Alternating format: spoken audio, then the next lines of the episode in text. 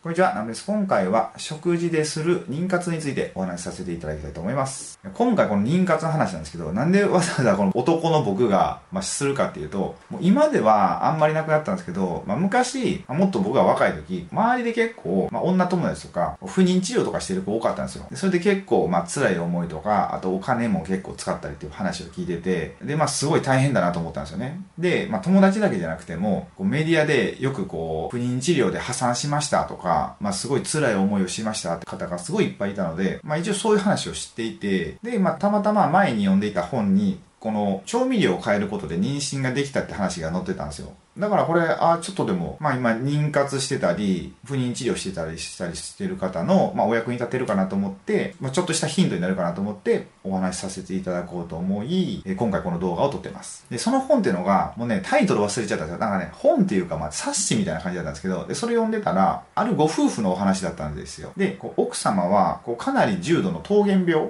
桃源病っていうのは僕あんまり詳しくないんですけど、その奥様の、まあ主治医の方からは、もう妊娠ができるような体でではないので、子供はもう諦めてくださいっていうふうに言われたんですね。で、まあそんな時に、旦那さんが製薬会社に勤められてて、で、新しいこう製品開発の時があったらしいんですよ。で、その時にこう中国からこう結構こう高級な塩を数十種類輸入したんですよね。で、その塩を奥様はまあ料理でどんどん使っていったわけですよ。そしたら、まあ、妊娠ができて、無事出産できたと。で、今ではまあ、お二人のもう子供に恵まれて生活してるってことだったんですね。まあでもこう、お塩だけじゃなくて結構ね、こう、食材にこう有機の野菜を使ってみたりとか、有機栽培の野菜を使ってみたりとか、食材にはちょっと気を使ってたみたいなんですけど、あとステロイドをやめたり、まあ、それでもこう、塩を、あの、一般的にスーパーで売ってるあの安い塩あるじゃないですか。あれからすごいいい塩に変えたら、それだけでも、この基礎体温が1度上がったってことだったんですよ。だから基礎体温1度上がるって結構すごいですよね。それだけ免疫力も上がるから、まあ、体にとってすごいいいじゃないですか。まあ、こんな感じで、まあ、この本のストーリーでは、わざわざ高額なこう医療費をかけて、こう不妊治療しなくても妊娠できたって事実があって、これってもう塩、この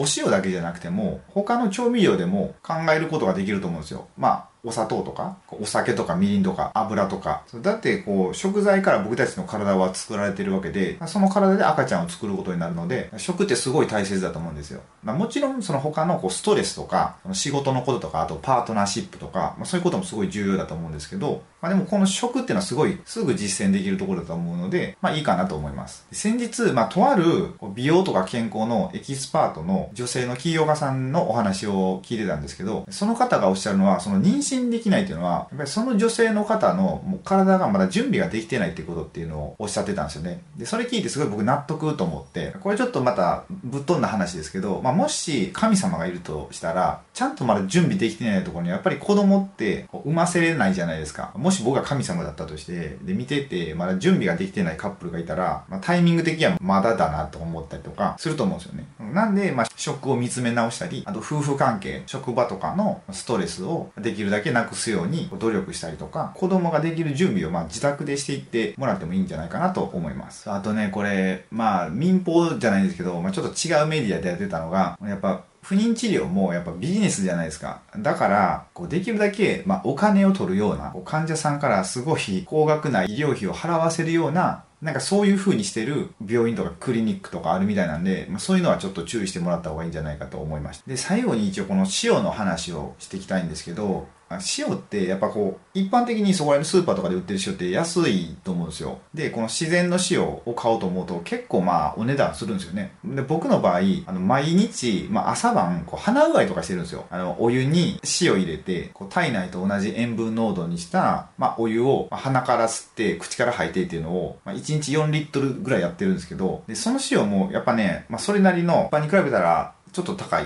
まあ、1キロ1000円ぐらいですかね。の塩使ってて、あと料理の場合は、まあ、その塩の他にもうちょっといい塩を使ったりとか、もう塩と調味料には結構こうお金出してるんですよ。で、これってなんかね、もったいないように思って、で、実はこうすごい節約になってるって僕は思ってるんですよね。まずこう家族の健康、こう子供の健康とか、まあ本当自分のパートナーの健康とかのこと考えても、こうさっきの話、塩を変えるだけで基礎体温が1度上がったっていう話あったじゃないですか。っていうことは、まあ、健康になるし、こう病気になりにくいってことですよね。病気ってやっぱそれだけ医療費かかるから、その無駄な医療費も、まあ、時間も削られなくなるし、で、あと病気になった時のこのね、苦しみとか痛みって、まあ、ほんと辛くて、僕もこう昔疼痛っていう、まあ、体にずっと鈍い痛みがあるっていう病気に悩まされて、まあ、かなりしんどかったんですよ。そういう思いをしないで済むっていうんだったら、お塩にお金かけるって、もうかなり安い投資というか、お金をこうかけるべきとこだと思うんですね。本当ね、こう塩って、まあ、昔、拷問にも使われたようなもので、本当ね、こういい塩、